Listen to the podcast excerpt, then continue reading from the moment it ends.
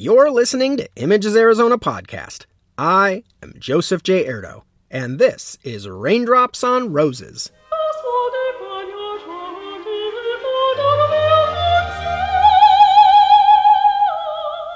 Jonathan Bryan will never forget the moment he first met the woman he would eventually ask to be his wife.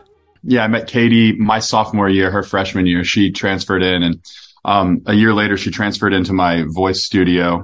That's when I started getting serious about singing. Before that, I was kind of, just goofing around, having fun at the big state school, going out partying and stuff like that. But then this cute girl transferred into my studio and she was really talented, and it started to get really embarrassing to suck in front of the group, So I started practicing more and more. Having fallen in love with one another and with opera, Katie and Jonathan will, for the first time in their careers, play opposite one another in leading roles as Maria and Captain Von Trapp, respectively, in Arizona Opera's production of The Sound of Music, March 3rd through 5th at Symphony Hall in Phoenix, and March 11th and 12th at the Linda Ronstadt Music Hall in Tucson. Jonathan says that audiences should expect to see the timeless tale with which they are familiar in an entirely different and perhaps even more resonant way. Unlike when you go to see a show on Broadway, when you go to see even a musical at an opera house, we typically don't use amplification. We don't have microphones. So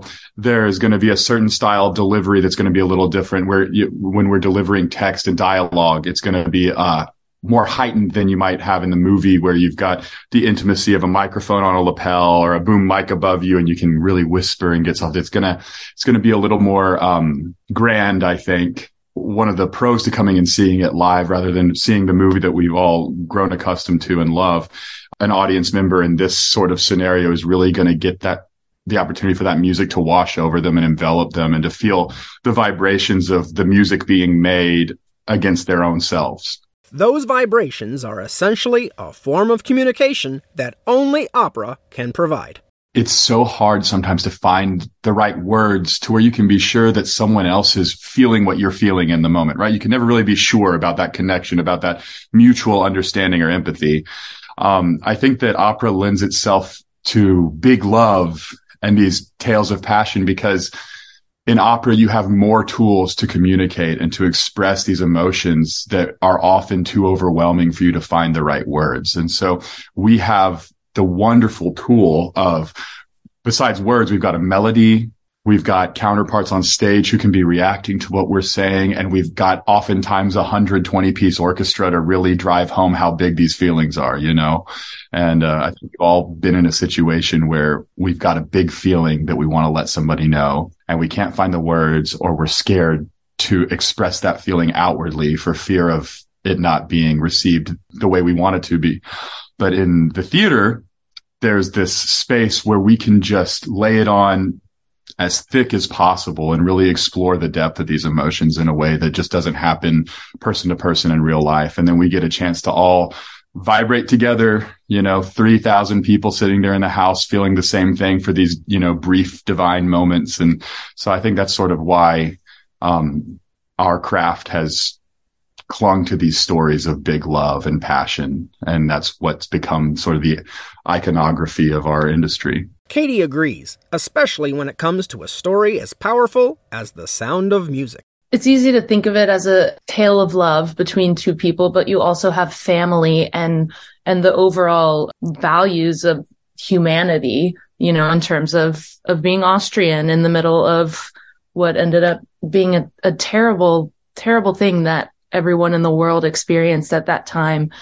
We just watched it the other day, and I cannot watch the final performance where the whole audience joins in Edelweiss, which isn't a national folk song. I just learned this too.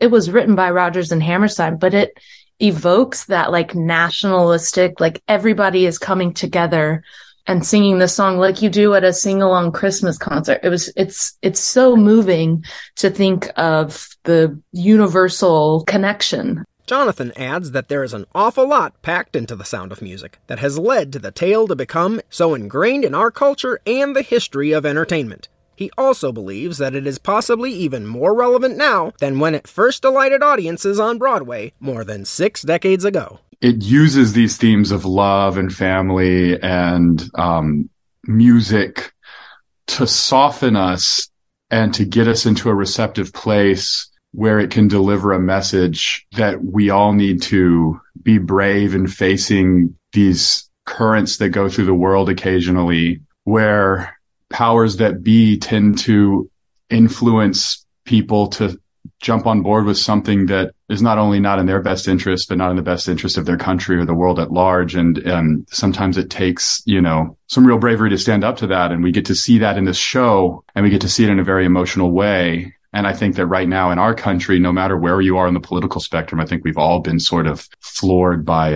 how polarizing things have become. And there have been some scary undercurrents out there, things that we thought we'd done away with and things that we didn't think would, you know, take root in America again.